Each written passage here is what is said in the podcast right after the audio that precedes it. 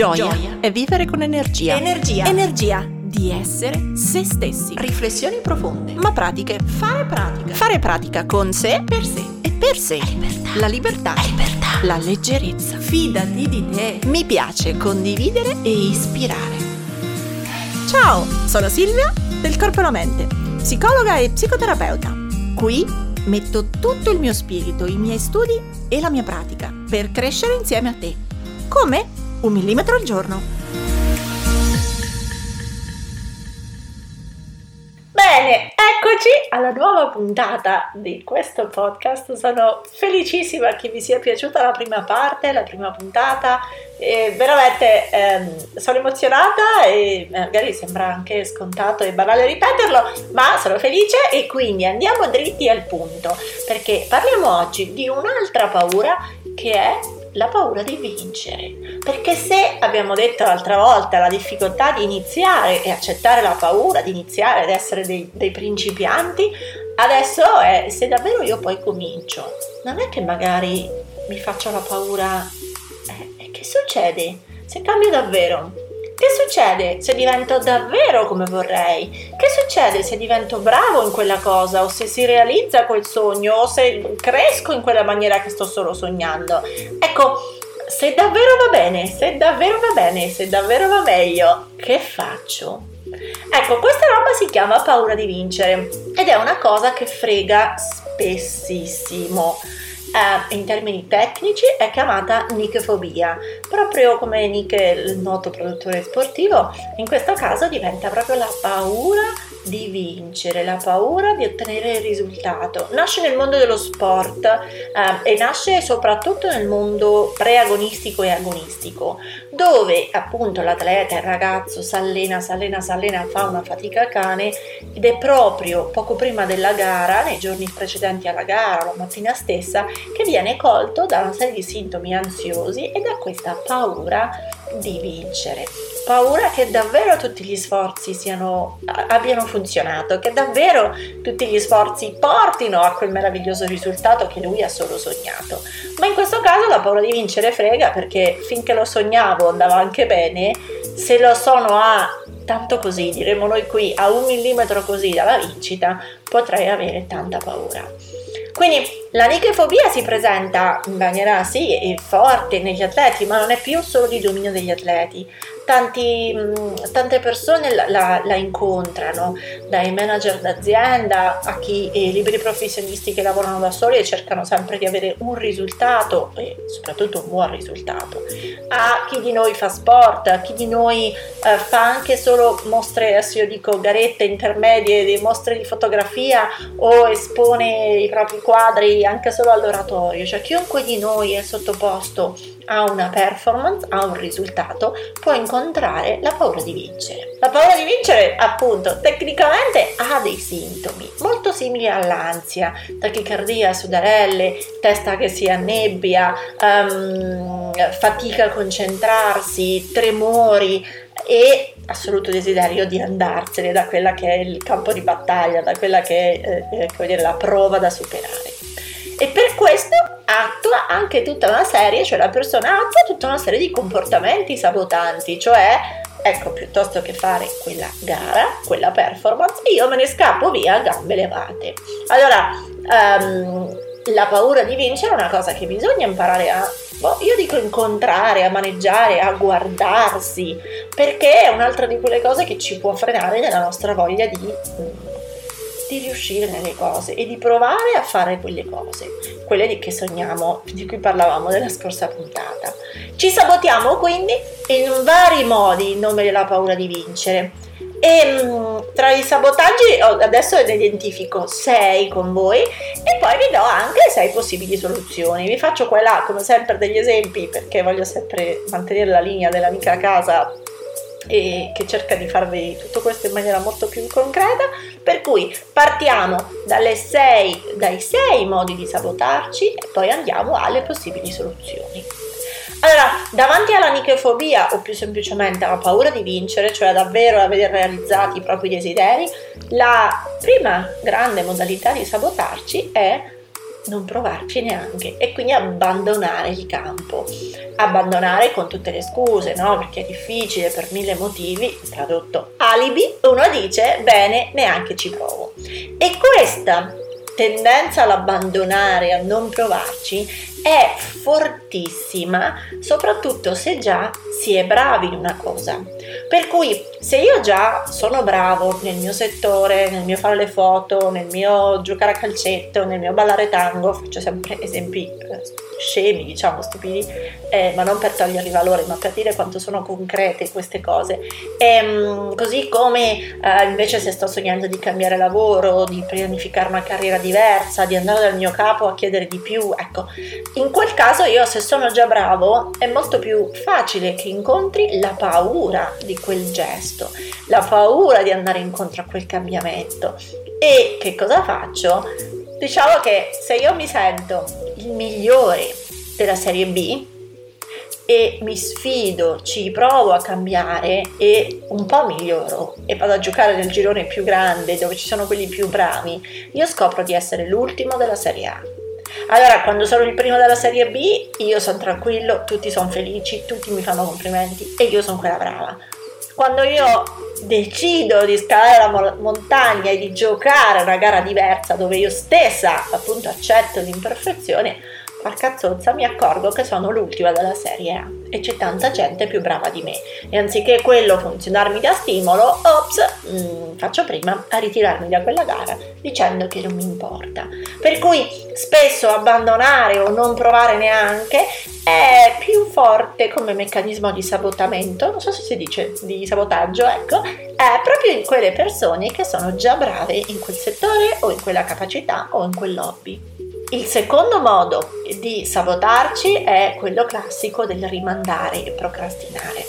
E fateci caso, questo invece è fortissimo come meccanismo, laddove stiamo decidendo di migliorare, stiamo decidendo di sfidarci, appunto di cambiare, su una cosa che in realtà viviamo un po' più per dovere che per piacere. Siamo di solito tentati a rimandare proprio quelle cose che non ci piacciono tanto, quelle che ci piacciono di più di solito le facciamo. Anche la legge di Parkinson, per chi conosce qualcosina di gestione del tempo, se no ci sono sempre video su YouTube dove ne parlo, anche Parkinson no, dice tendiamo a rimandare le cose che stimiamo lunghe, le cose che stimiamo complesse e aggiungendoci un pezzettino di Eat the Frog anche quelle che non ci piacciono.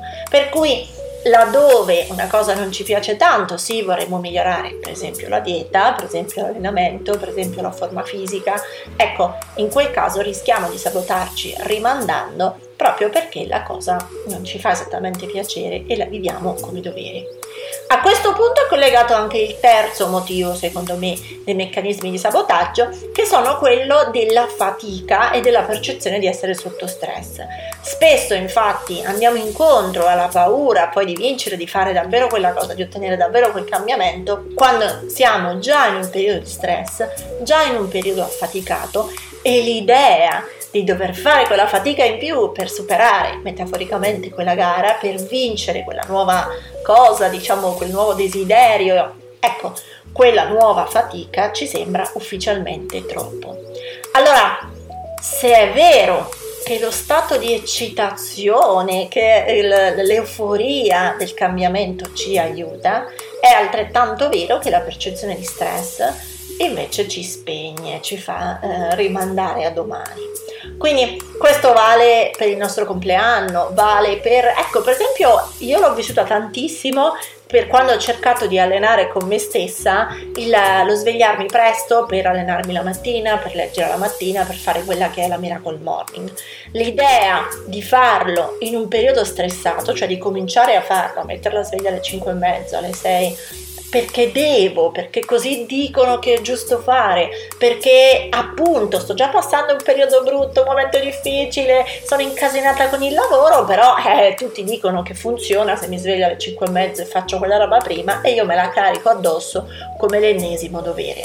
Quindi in quel caso è molto più facile che mi compaia l'ansia di dover fare quella roba là anziché il piacere di svegliarmi presto. Quindi magari leggo il libro di The Miracle Morning di Ale Elrod, magari vedo i video su YouTube, mi convinco, tutti ne parlano che si sta benissimo, fighissimo, quindi io mi faccio questa fantasia e mi sfido anche e inizio, ma in realtà la percezione che ho è una gran fatica e a maggior ragione se ero già sotto stress, stress peggiora con stress e io mi ritiro e rischio di non fare niente. Appunto, saboto quella che era una buona idea.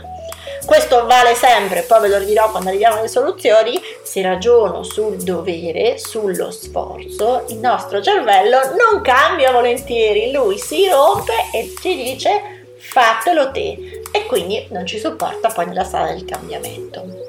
Quindi anziché, ve lo dico adesso poi ci torno, ma anziché lavorare sul dovere, molto meglio sforzarsi diciamo di trovare l'elemento piacevole e di lavorare sulle sensazioni di fare la cosa giusta e sulle intenzioni. Ma ci arriviamo dopo.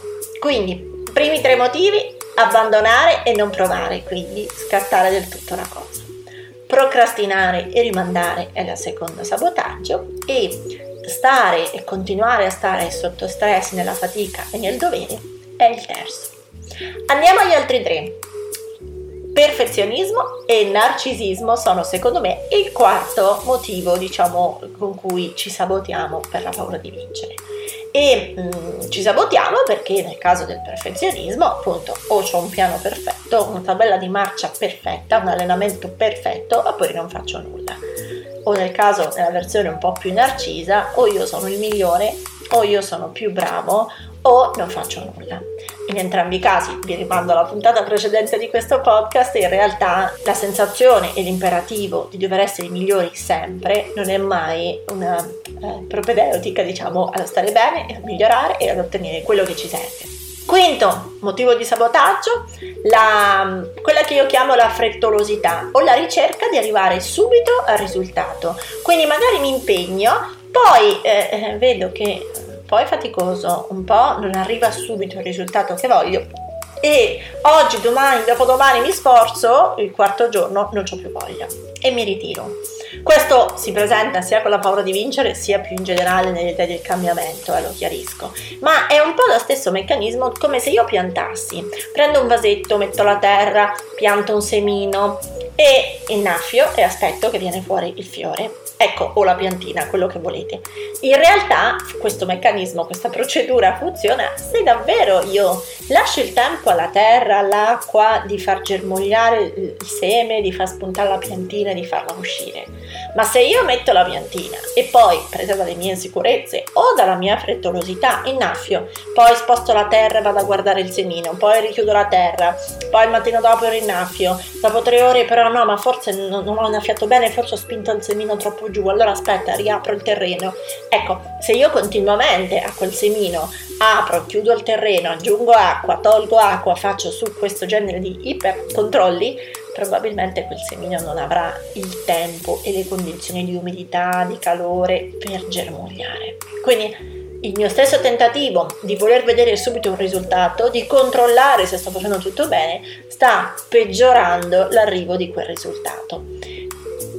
Ora per le soluzioni arrivo sempre dopo, ora tocca all'ultimo punto, quindi sesto modo di sabotarci è quello di lamentarsi, se così si può dire, della mancanza di sostegno e di supporto. Nel mondo degli sportivi questo è fortissimo perché in nome della paura di vincere dico che l'allenatore allena meglio altri o non mi allena bene, con me non sta funzionando, um, vedo che non ho gli stessi risultati del mio compagno e quindi colpevolizzo l'allenatore di turno per non fa- star facendo, secondo me, bene il suo dovere.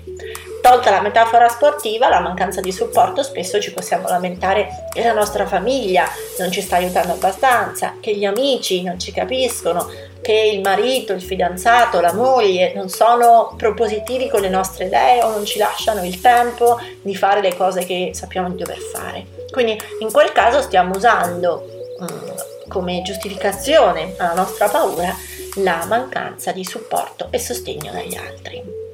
Ora, se questi erano i sei motivi, abbandonare, procrastinare, stare sempre sotto stress nella fatica e nel dovere, il perfezionismo e il narcisismo insieme, la ricerca dei risultati subito e quindi la frettolosità e infine la mancanza di supporto, ora andiamo alle soluzioni possibili.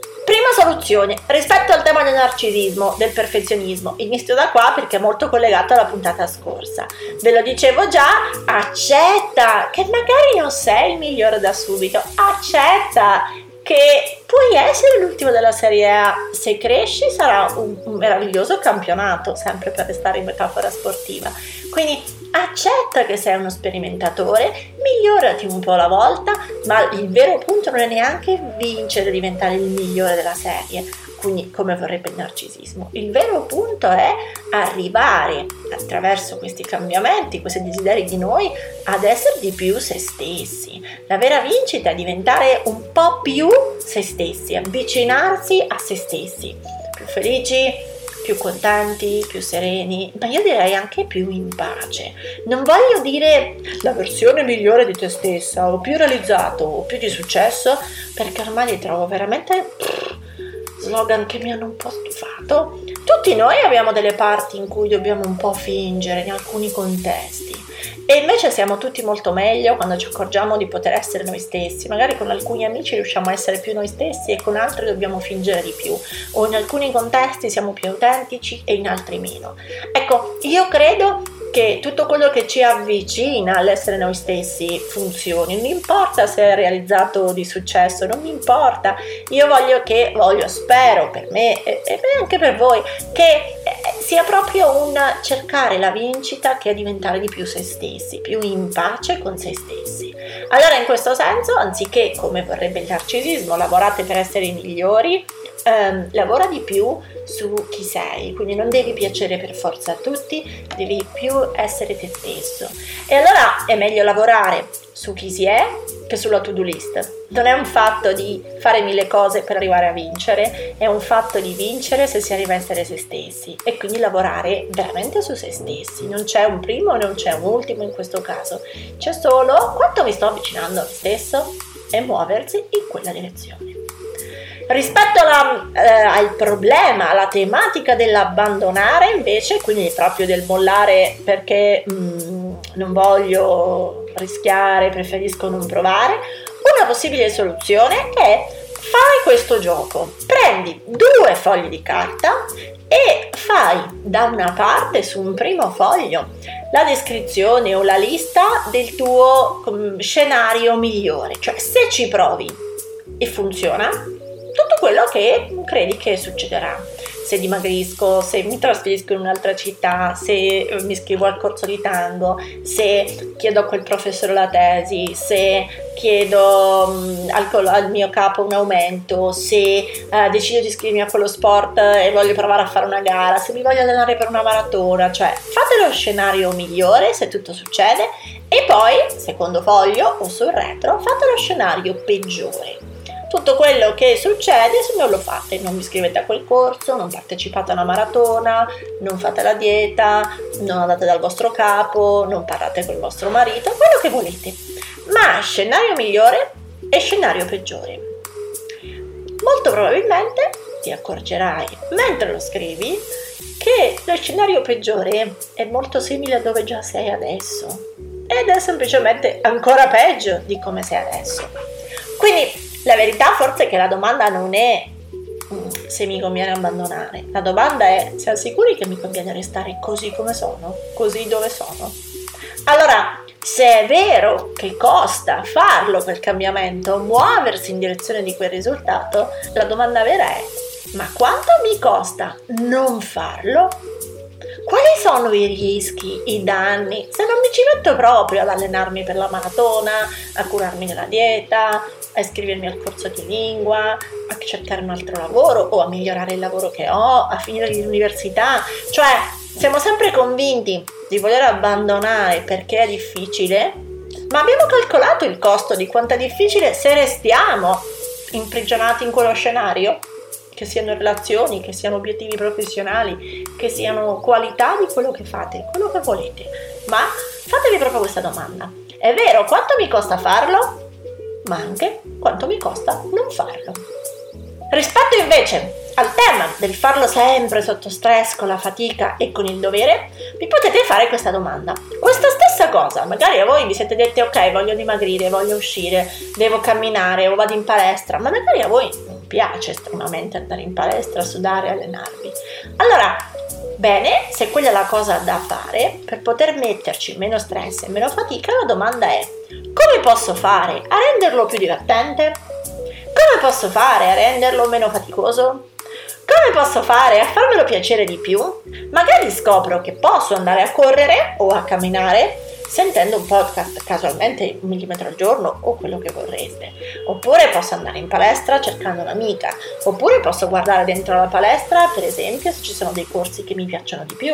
Io ve lo dico su di me, odio la palestra, diciamo il, la sala pesi, il giro, la scheda con le noiosissime sequenze tutte uguali. Io la, proprio mi annoio. Ed è il motivo per cui mi sono sempre disinnamorata dopo poco della palestra. Ho scoperto che funziona molto meglio facendomi questa domanda se io alterno. La scheda ce l'ho, ma una volta faccio un corso, una caso in base all'orario che posso, una volta faccio una scheda, una volta mm, vado solo in piscina, una volta non vado e cammino, cioè una volta vado e corro solo sul tappeto. Per me, per esempio, come fare a renderlo più divertente è diventato alterna sempre i, i, i tipi di allenamenti così da non fartelo entrare a noia. Sempre rispetto a come fare a farlo con meno stress, un'altra riflessione è quella spesso diffusa nel mondo sportivo, ma ripeto non solo perché tanti di noi sono stati educati secondo questa regola, che solo se una cosa è difficile funzionerà. Solo se una cosa ti fa sudare è buona, solo se è difficile da ottenere allora è importante. Come se si ottenessero per forza le cose giuste faticando e non si possono ottenere le cose faticando meno o nel piacere. Ora, se io penso anche al corpo e alla mente, se io penso alla soddisfazione del canale, del libro, di, tutto questo percorso del corpo e la mente, è vero, è a volte uno sforzo quello di registrare, magari uno vorrebbe fare altro, ma se io lavoro sul tema del piacere, ecco, a me questa roba piace tanto, per cui mm, chi l'ha detto che solo se è solo faticoso funzionerà? Io mi sto divertendo, a me piace condividere, mi diverto a leggere pensando a come recensirò quel libro, mi diverto a scrivere pensando se qualcuno di voi si entusiasma, mi diverto a parlare qui pensando che uno di voi domani ha voglia di iscriversi a qualcosa. Quindi per me in questo caso è proprio il motore del divertimento che mi sta dando la voglia di continuare a parlare con voi. Stessa cosa lo yoga, è una cosa che trovo molto faticosa per me, certi giorni è faticosissima, noiosissima, e, eppure io trovo che quando lavoro sulla sensazione del piacere, che mi viene voglia di prenotarmi per la lezione successiva, non quando mi dico che devo perché fa bene ai tessuti connettivi, alle malattie articolari o al rilassamento, quando io mi dico che una cosa la devo fare, subito mi arriva la sensazione di fatica. Quando io lavoro su quella stessa cosa, ma nella dimensione del perché mi piace, ecco, lì mi viene subito voglia di farla. Per cui, per voi da un lato fatemi la domanda come posso renderlo più divertente, come posso renderlo meno faticoso, dall'altra lavorate, se sentite che vi rappresenta, su questa etica, secondo me del tutto sbagliata, che solo se è difficile funziona, non è affatto vero. Le diete, i percorsi di dimagrimento funzionano proprio se sono lenti e duraturi e quindi sostenibili con meno difficoltà e piacevoli. Più dovete rinunciare ai cibi che vi piacciono, più aumenta la frustrazione e più ve ne andrete. Quindi Narcisismo, abbandoni e percezione di stress le abbiamo viste. Passiamo alla frettolosità e quindi a quella sensazione di dover subito andare a cercare se già c'è il risultato, no? Se siamo dentro una dieta, mi alzo la maglietta di continuo per vedere se sono dimagrita. Se siamo dentro alla, alla, palestra, mi controllo subito se mi sono venuti i muscoli. Uh, se siamo dentro un corso, cerco sempre di vedere se sono già arrivato ad essere più bravo. Ecco, non è un fatto il cambiamento a breve termine, ma è un viaggio, una corsa a lungo termine non è un 100 metri, è una maratona. Quindi non è oggi o domani che vedo se funziona, è sulla lunga che vado. E in questo senso allora devo lavorare su un piano che sia lento, duraturo e costante, un millimetro al giorno, piuttosto che veloce, improvviso e corto. Quello non funziona. c'è un motto, eh, non mi ricordo, l'avevo letto da qualche parte in inglese, ma funzionava più o meno così. Allunga le grandi scadenze e stringi le piccole azioni. Cioè, dilata un po' i grandi obiettivi, no? Ah, voglio perdere 10 kg in 3 mesi. Mm, difficile. Voglio perdere 10 kg in 9 mesi e quindi dilata le scadenze e stringi le azioni. Cioè, metti più azioni concrete, più cose piccole e concrete ogni giorno. Quindi voglio perdere 10 kg in 9 mesi facendo bevo 2 litri d'acqua, cammino 5 km al giorno, mi iscrivo in palestra per andare due volte, non prendo più la macchina e vado a lavoro a piedi, vado in bicicletta nel weekend con i bimbi, passeggio appena posso, compro due pesetti e faccio i pesi a casa la mattina per andare a lavoro. Ecco, queste 10 azioni, se poi io mi mantengo fedele, mi aiuteranno molto, moltissimo ad arrivare a quella scadenza che tanto sogno. Quindi, anziché lavorare con frettolosità, lavora su allungare le grandi scadenze stringendo invece le azioni. Dilata il tempo, costringi e stringi le tue azioni pratiche. Quinto tema, la procrastinazione e il rimandare. Allora, prima cosa che mi viene da dire è lavorate sempre sul tema del piacere perché tanto più una cosa mi piace, tanto più difficilmente la rimanderò. Per cui è un po' più da lavorare sul mood dentro di noi, le nostre intenzioni, le visioni, perché vogliamo quella cosa. Magari è vero che ci costa un po' di fatica, vedi andare, faccio l'esempio dell'allenamento perché è una cosa abbastanza tipica, no? andare in palestra, però posso lavorare, sì è vero mi fa fatica, ma posso lavorare sul tema del piacere, le mie sensazioni dopo, la piacevolezza di una pelle più compatta, del rilassamento dopo la doccia, del tornare a casa scarichi dal stress. Trovo quella sensazione piacevole che mi fa accettare quella quota parte di fatica. Quindi lavora più sul mood e meno sulla to-do list. Non è in quante attività decido di fare questa roba, smarco, smarco, smarco, xxx, fatto, fatto, fatto. Lavora molto di più sulle intenzioni e il piacere che hai verso quell'obiettivo. E se proprio devi lavorare in termini di to-do list, lavora sulla preparazione di quell'attività piuttosto che sullo smarcarla a prescindere. Cioè, scomponi le attività sempre più piccole, fai in modo che sia possibile infilare 3 minuti di quella cosa anziché cercarne 15 che poi non ne hai e li procrastinerai. Fai in modo che sia talmente piccola quella cosa, quell'attività che devi fare che sia impossibile che tu la bypassi è come quando insegniamo a un bambino, adesso mi viene in mente perché quest'estate chiacchieravo con mio nipote piccolino, e mm, no, la sua routine serale, se gli dici adesso tesoro lava i denti, fai la pipì e poi ti vesti, ti cambi, leggiamo la storiella, non usciamo, cioè quello pianta la tigna che lui vuole ancora vedere, stare con noi a tavola o chiacchierare sul divano o giocare o leggere il libricino e non ne vuole sapere andare a dormire. Se invece divento, dai tesoro, denti, andiamo a lavare i denti, prende, si va a lavare i denti, poi quando è pronto a tornare sul divano, dai tesoro, adesso pigiama. E in questo senso diventa che tutte quelle piccole attività preparatorie faranno sì che mezz'ora dopo è persuaso che vuoi già andare a dormire oltre che probabilmente più divertito che se gli avessimo fatto il pippone su tutto quello che doveva fare. Quindi lavora sul mood, lavora su quello che ti piace, lavora sulle tue intenzioni e anziché lavorare su una to-do list di obiettivi, lavora su una serie di azioni di preparazione che fanno sì che siano talmente piccole che sia impossibile mh, rimandarle, procrastinarle, facile farle, le fai, chiuso e sei avvicinato di un millimetro alla tua meta. Per il perfezionismo, invece, ultimo tema, vi propongo un'altra domanda per cercare di arginarlo o gestirlo. Ed è, cosa faresti se fossi sicuro che andrà tutto bene? Cosa faresti se fossi sicuro di non essere criticato da nessuno? O di piacere e di piacere a tutti? E cosa faresti se fossi sicuro di non venire mai abbandonato per questo? Ecco, le risposte che ti arrivano da queste domande prendile, scrivitele e inizia a fare quella roba là.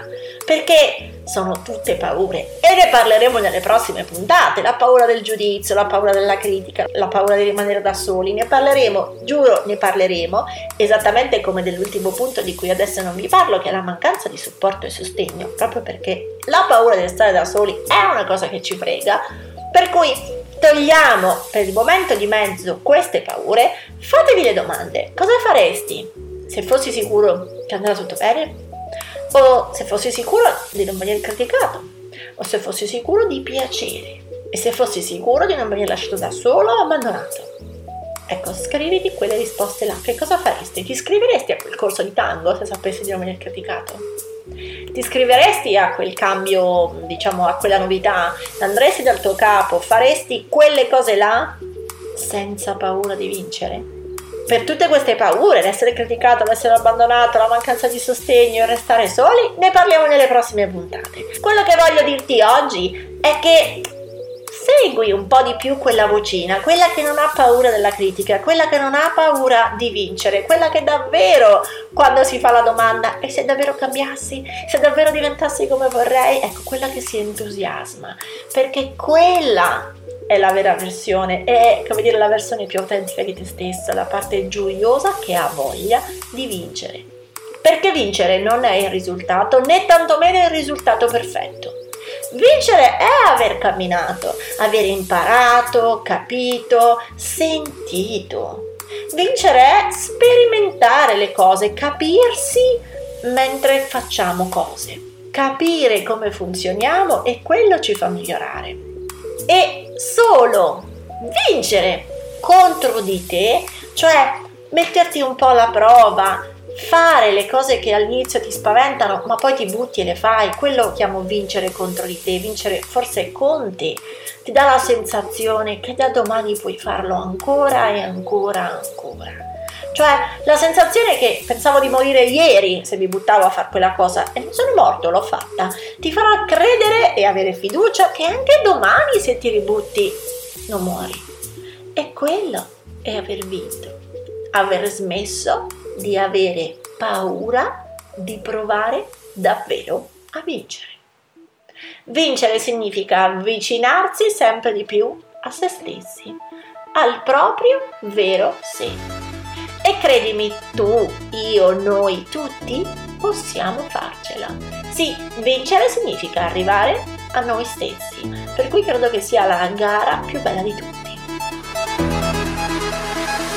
Ora tocca a te! Metti in pratica il tuo millimetro e condividi questa puntata sui tuoi social con l'hashtag un millimetro al giorno.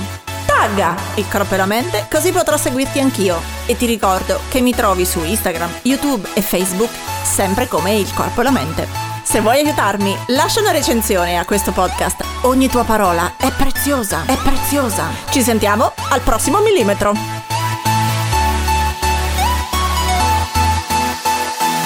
Vinci!